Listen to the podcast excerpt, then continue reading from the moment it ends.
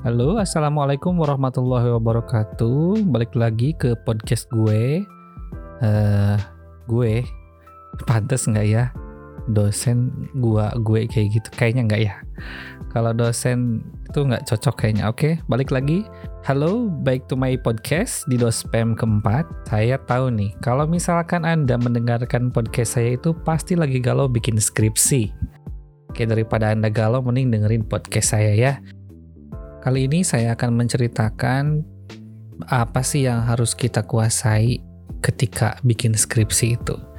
Mahasiswa tingkat akhir itu sebenarnya ada hal-hal standar yang mereka harus kuasai. Halnya apa aja sih? Saya sih baru kepikiran tiga ya. Satunya itu yaitu cara ngerapihin skripsi, ngetik ya, dunia ngetik, nge-layout, dan lain-lain. Yang keduanya itu cara mencari informasi Nah, cara mencari sumber, cara nyari informasi itu yang kedua. Yang ketiganya itu nanti cara bersikap. Nah, ini sikap tiga, jadi tiga ya. Satu ngetik, ngerapihin skripsi. Dua, cara tahu cara mencari informasi. Yang ketiga itu sikap. Tapi pada episode tiga kali ini saya hanya ingin membahas masalah ngerapihin skripsi tentunya. Karena masalah ini aja udah banyak banget. Masalah ini udah masalah template dan banyak banget. Tetapi masalah-masalah ini hanya akan dialami oleh mahasiswa-mahasiswa tertentu. Mahasiswa yang seperti apa nanti aja deh di belakang saya bahas ya. Yang pertama itu kalau kita bikin skripsi itu kan pasti bingung dan pusing ya mikirin ngetiknya itu loh. Ngetiknya itu kan banyak aturannya. Kalau di jurnal itu namanya gaya selikung gaya selikung. Bukan gaya selingkuh ya. Gaya selikung. Gaya menulisnya tiap kampus tuh beda-beda. Tapi kurang lebih intinya sama. Nih, saya akan kasih tahu nih salah satu yang suka bikin pusing biasanya. Pertama itu kalau ngetik, kalau lagi bikin skripsi itu kan ada yang namanya first line indent, indentasi baris pertama. Yang saya lucunya itu kalau misalkan di first line indent ada aturan eh, kampus yang maaf ya ini ada ada yang begini. Lima ketuk tulisannya itu. Aturannya itu first line indentnya itu lima ketuk. Indentasi baris pertama itu lima ketuk. Saya sampai bingung ini tuh maksudnya lima ketuk gimana ya? Apakah di pencet tombol spasi lima kali? Satu dua tiga empat lima. Seperti itu. Tapi pas saya lakukan seperti itu jelek banget gitu. Kok kayak gini gitu? Apa ini gimana gitu. Ada aturan. Saya ada pertanyaan juga di grup telegram saya tuh di info at info scripts itu kalau tujuh ketuk gimana bang? Katanya. Tujuh ketuk. Ini yang lima ketuk aja saya nggak bisa jawab ya apalagi yang tujuh ketuk gitu. Akhirnya saya browsing browsing saya lihat-lihat aturan-aturan yang benar. Oh ternyata first line indent itu memang ada ukuran sentinya gitu Nah, yang paling benar, yang paling mendekati benar itu pakai tab. Ya, bukan pakai spasi ya tombol tab tuh di sebelah kiri tuh di keyboard tuh kan ada tuh tab, tab. Tab satu kali itu mendekati benar walaupun nggak terlalu benar. Sebenarnya first line indent jangan pakai tab, tapi kalau pengen cepet pakai itu daripada pusing mending pakai itu. Yang saya tahu aturan standarnya Microsoft Office Word itu adalah 1,27 cm Caranya gimana? Silahkan Anda ukur sendiri saja. Caranya karena di podcast ini susah ya ngejelasinnya gimana. Tapi intinya secara senti 1,27 itu yang paling benar. Nah kita daripada bingung harus 5 ketuk, 7 ketuk. Udahlah pakai aturan itu aja 1,27 cm. Nah itu aturannya ya. Jadi kalau saya misalkan bantuin temen tuh yang kuliah di A, kuliah di kampus B, kuliah di kampus C, udah pakai trik itu aja dan alhamdulillah nggak ada yang komplain ya dosen ya udah oke-oke aja gitu. Karena si 12,7 emang uh, ukuran standar dari Microsoft Word-nya gitu. Jadi kita nggak usah bingung-bingung.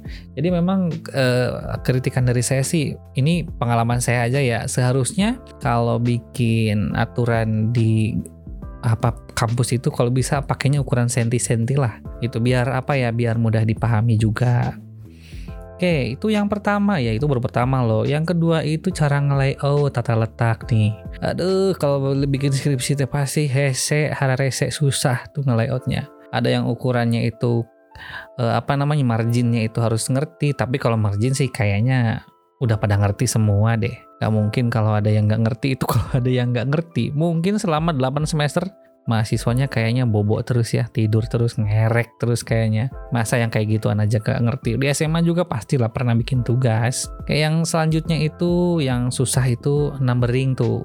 Numbering itu susah-susah gampang.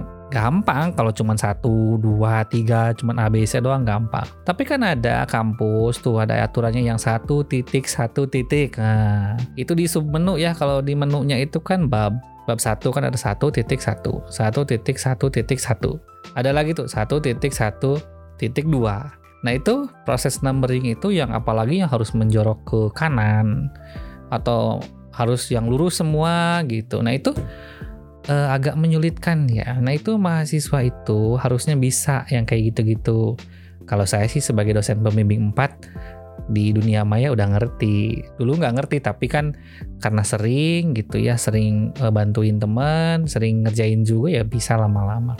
Nah menjadi itu hal yang standar. Jadi kayaknya kamu kalau lagi bikin skripsi mendingan kuasain deh teknik numbering ini bener kalau bisa itu bisa mempercepat kita dalam bekerja Terus apa lagi nih yang pusing yang lainnya? Ini yang paling saya kesel ya kadang-kadang lihat kelakuan mahasiswa tingkat akhir itu yang di dunia maya juga tuh. Dia teknik page number aja kagak ngerti.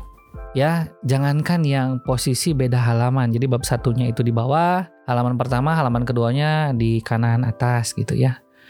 Jadi halaman satu dengan halaman dua beda posisi. Itu emang susah tapi bisa dipelajari gitu bisa. Saya kadang menemukan pekerjaan pekerjaan-pekerjaan mahasiswa yang pakai page number aja nggak ada. saya masih menghargai usaha orang yang dia pakai page number yang normal, terus dia tutup tuh pakai shape, ditutup, ditransparanin, atau diwarnain, dihilangin gitu kan, pakai manual. Saya lebih masih menghargai yang kayak gitu daripada orang yang nggak punya usaha sama sekali. Kenapa? Ya karena kan semuanya bisa dipelajari di internet. Sekarang ada YouTube, ada semua. Kalau kita browsing ada semua. Kebetulan video-video saya tuh tentang instalasi SPSS tuh mendominasi juga tuh di YouTube. Masuk page 1 dan sudah ramah Google. Jadi kalau kamu uh, ngetik di YouTube, kamu ngetik di Google SPSS, cara install SPSS 22 dari 15 sampai 2 25 kalau nggak salah ada semua tuh di Google udah halaman satu semua tuh ada. Thumbnailnya warna coklat, ada orange-nya gitu ya. Situ. Terus paling kesel lagi itu bukan kesel ya setelah tadi page number anda harus bisa ngatur-ngatur itu harus bisa silahkan anda belajar yang selanjutnya itu settingan before after paragraf. Nah, apa nih settingan before after? Kan kadang-kadang kita ngetik nih paragraf 1 udah beres nih. Paragraf 1 ah lanjut ke paragraf 2. Loh, kok jarak antara paragraf 1 dengan paragraf 2-nya tuh beda? Padahal saya istilahnya ke dosen tuh udah susumpahan Pak demi Allah Pak ini udah spasi dua semua Pak lain spacing dua semua tapi kok jaraknya beda antara yang bedanya itu di antar paragrafnya ya, bukan di antar kalimatnya gitu. Bukan di antar kalimatnya, tapi di paragraf paragraf 1, 2, 3 kok jaraknya tuh beda, nggak dua spasi gitu, malahan lebih. Nah itu pasti ada masalah, bukan di line spacing, tapi di settingan before after paragraf. Posisinya di mana, di mana ya, cari sendiri aja deh tinggal googling aja before after paragraph. Mau di YouTube saya juga tuh ada tuh settingan before after paragraph. Jadi before after paragraphnya itu harus dinolin dulu baru jarak antar paragrafnya sama paragraf 1, paragraf 2, paragraf 3 nanti jaraknya sama. Jadi nggak ada gejlok-gejlok sampai susumpahan gitu. Ya Allah, Pak dosen, Pak pembimbing, iya demi Allah saya itu demi Tuhan gitu. uh, udah jaraknya udah sama semua gitu, udah 2 cm semua, tapi kok beda gitu. Nah, itu adalah penyebabnya adalah before after paragrafnya Anda tidak disetting. Nolkan dulu dong. Oke. Yang kedua itu biasanya kalau lagi bikin skrip eh yang kedua yang selanjutnya ya. Kalau lagi bikin skripsi itu kan kita suka scroll scroll scroll scroll gitu ya. Sampai tangan jari tangan asa potong gitu ya. Capek banget antara scroll ke atas scroll ke bawah. Aduh dari bab 1 paragraf 1 pengen menuju bab 4 halaman akhir. Kadang-kadang kan di scroll scroll scroll scroll scroll scroll itu kan kerjaan kita ya kerjaan yang newbie banget gitu. Padahal nggak perlu begitu. Tapi jika anda pak nih saya kasih tips ya Kalau bisa Anda tuh setiap bekerja di Word itu pakai yang namanya style. Ada tuh style. Nanti style itu berguna untuk bikin daftar pustaka otomatis dan lain-lain. Pokoknya bikin pakai style. Caranya gimana? Kalau ada nggak ngerti, cari di Google ada. Jadi itu di YouTube ada. Di YouTube saya juga ada. Nah itu ya sekalian promosi di YouTube ya. Daripada anda scroll scroll, scroll sampai tangannya mau lepas, mendingan uh, anda pelajari. Uh, jadi teknik berpindah halaman dengan cepat gitu dong. Oke, terus lagi kalau lagi bikin dokumen skripsi itu ya kalau misalkan kan ada bahasa asing tuh, bahasa Inggris ya, ada bahasa apa yang asing-asing itu harus dimiringkan berulang-ulang. Misalkan ada bahasa Inggris di halaman 1, halaman 2, halaman 3, satu-satu di situ ya. Kita harus berjuang dimiringin semua jangan sampai ada yang kelewat. Nah, itu yang repot kalau lagi bikin skripsi biasanya. Nah, di sini butuh kehati-hatian, ketelitian. Karena mata kita bukan scanner dong. kalau misalkan anak cowok suka nggak kelewat lihat cewek cantik, tapi pasti kalau yang uh, urusan yang satu ini yang ngemiringin bahasa asing tuh pasti banyak yang kelewat saya juga sebagai dosen pembimbing 4 sering juga kelewat tuh seperti itu. Jadi memang harus detail, jeli. Terus mahasiswa tingkat akhir yang bikin skripsi itu ya selain selain tadi tuh kerepotannya yang tadi tadi itu nggak bisa bikin bagan coba ya alo nggak bisa bikin bagan bikin tanda panah ke kanan ke kiri dikotakin. Ada kan tuh di bab tiga tuh yang namanya tuh desain eh bukan desain penelitian ya. Kerangka konsep penelitian. Nah, di situ kan ada tuh bikin kotak ya, bikin tanda panah, variabel x-nya dikotakin, sub variabelnya dikotakin, kasih tanda panah, di bawahnya dikasih lagi variabel pengganggu perancu dikasih titik-titik. Ada yang bisa kayak gitu, ada banyak. Itu masalah sepele, tapi ada juga yang nggak bisa. Malahan setelah dibikin itu enggak di grup gitu. Si shape shape nya itu tadi enggak di grup si kotak-kotak tanda panah si tanda garis-garisnya itu enggak di grup. Jadi ketika kita melakukan perubahan di dalam dokumen itu geser satu geser semua. Ada yang kotak satunya di atas ada kotak satunya di bawah ada yang ngaco-ngaco lah nanti. Atau dipindahin ke komputer orang lain jadi pindah oh, geser-geser formatnya gitu ya. Nah itu juga permasalahan yang harus anda bisa atasi gitu Nah, jadi untuk bikin bagan ini mau nggak mau suka nggak suka harus bisa. Selain di bab 3 tadi di kerangka konsep ada juga di kerangka teoritis di akhir bab 2 tuh ada ada lagi di, di, desain penelitian bab 4 ada tuh alur penelitian ada juga yang pakai bagan-bagan Anda jadi intinya harus bisa. Selanjutnya itu ya selain itu ya yang saya bikin uh, apa namanya bikin lama. Yang bikin lama itu biasanya copy paste aja. Tidak bisa masya Allah. Nah Kenapa sih copy paste aja harus bisa ya? Copy paste juga ada tekniknya itu. Tidak sembarangan copy paste. Kan ada tuh yang misalkan kalau kita copy paste dari halaman website pas dipindahin ke Word itu kan acak-acakan tuh. Acak-acakan, berantakan. Aduh, kudu diedit satu-satu. Nah, itu ada triknya sebenarnya supaya formatnya nggak ikut. Nah, kalau di Microsoft Office Word zaman now itu ketika copy paste klik kanan tuh ada pilihan ada yang copy paste-nya itu bersama format-formatnya, ada yang copy paste teksnya saja, ada yang copy paste bagai ada tipe-tipenya. Silahkan Anda pelajari. Jadi kalau misalkan kita copy paste juga nggak malah tambah pusing gitu, tambah keder itu ya copy paste aja. Jadi sarjana copy paste ya. S KP Nah, kalau saya tuh di perawat tuh ada candaan gitu ya.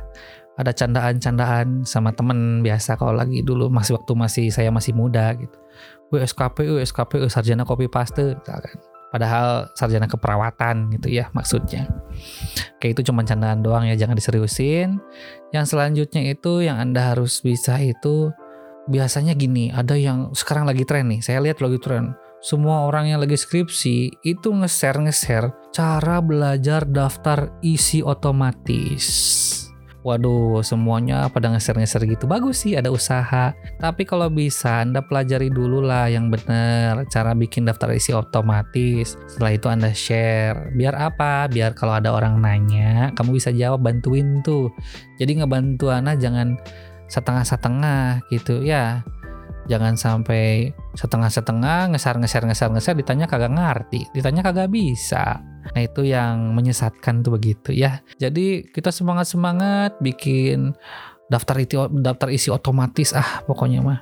Eh, setelah kita pakai setelah kita pelajari ternyata Anda tersesat di dalamnya. Kenapa saya bisa ngomong kayak gitu? Karena saya juga pernah tersesat di situ ya. Ikut tutorial, ikut apa segala macam, ternyata ya memang harus praktis, harus dipelajari, harus banyak jam terbangnya baru kita ngerti oh cara bikin daftar isi otomatis tuh kayak gini ya gitu. Apalagi Anda yang cuman belajar pada saat bikin skripsi, repot lah situ. Tapi kalau saya sih dulu ya sebelum bisa belajar yang otomatis ini mendingan kita yang ngerti aja deh yang manual aja nggak apa-apa. Yang penting skripsi kita beres, terus cepat gitu. Jangan sampai kalau kita mempelajari teknik baru ini malahan jadi ngelamain ngedit-ngedit jadi susah lagi belakangnya gitu ya oke terus yang selanjutnya nih jangan lupa pelajari daftar tabel jadi yang otomatis itu tidak hanya daftar isi loh, ada daftar tabel, daftar gambar, da daftar bagan gitu ya, atau daftar apa ya. Ya daftar-daftar kayak gitulah. Itu juga penting kamu pelajari jadi tidak hanya daftar isi aja, keren-kerenan daftar isi otomatis, eh daftar tabelnya rupa, daftar gambarnya rupa, dan daftar-daftar yang, oh daftar lampiran misalkan, oh ada yang kayak gitu kan, itu jangan sampai lupa tuh, pasti pusing, silahkan Anda pelajari, gitu. Terus setelah itu jangan lupa tuh pelajari cara bikin tabel. ini saya suka kesal ya kalau lihat kelakuannya kerjaannya mahasiswa itu.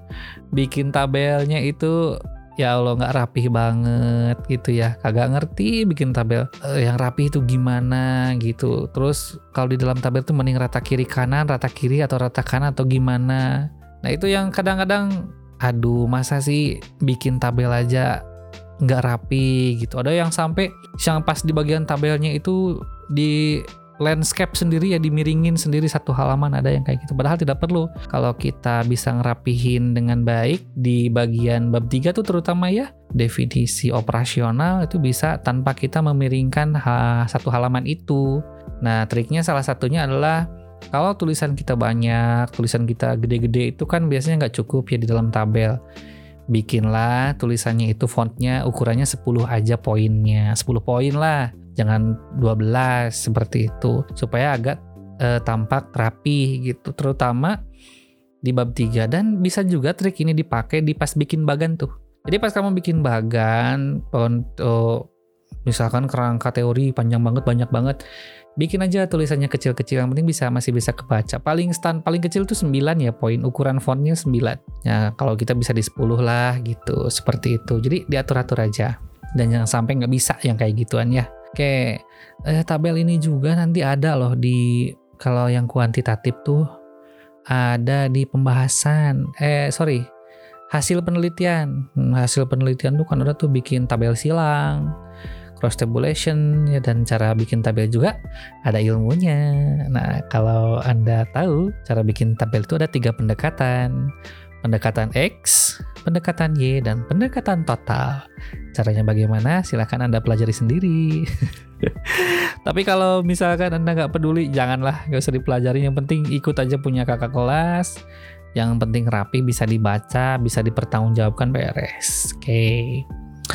Itu baru sampai tabel, masih banyak lagi nih. Masih kuat nggak dengerin podcastnya? Dengerin ya. Setelah kita berurusan dengan semua permasalahan yang di atas, masih ada nih kita ketemu permasalahan yang Microsoft Office Word itu penyakitan.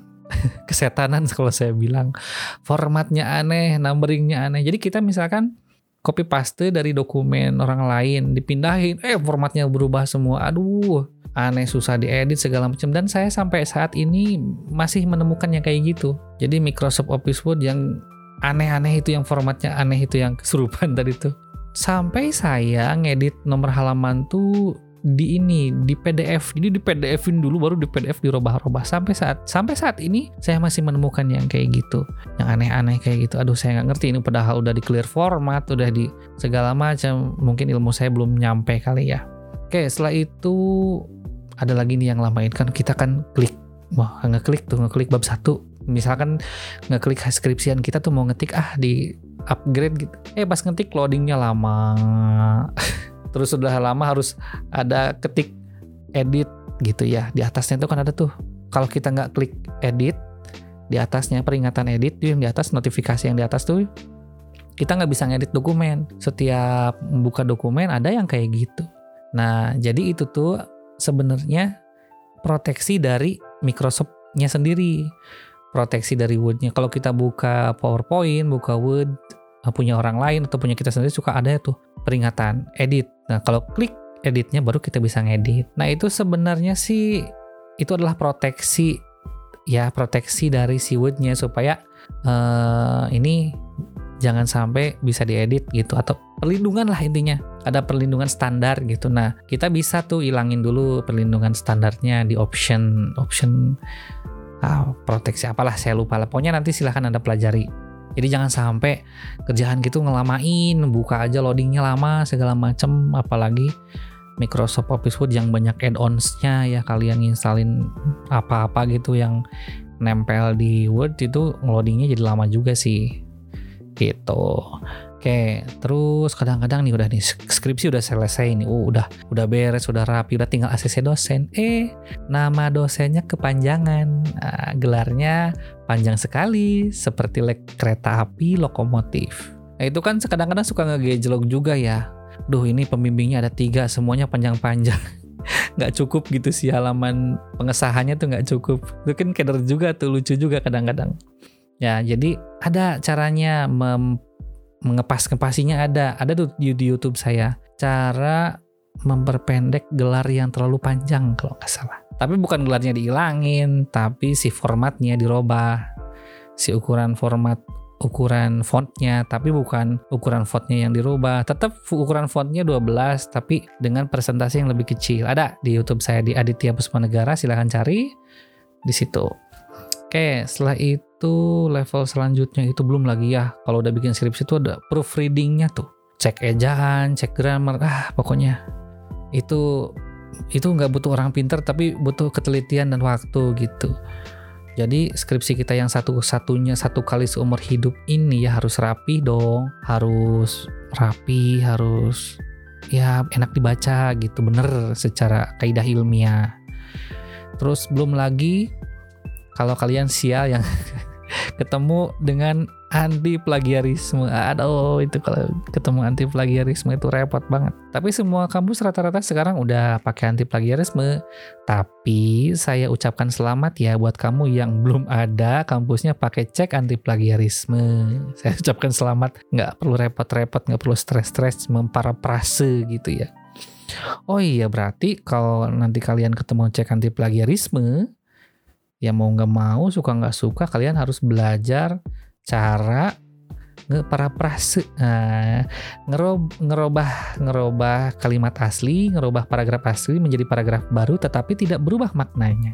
Silahkan anda pelajari itu yang selanjutnya lagi tuh kalau lagi skripsi udah selesai tadi dosen ngomong kayak gini Pokoknya daftar pustakanya harus pakai referensi manajer. Oh, apa tuh referensi manajer?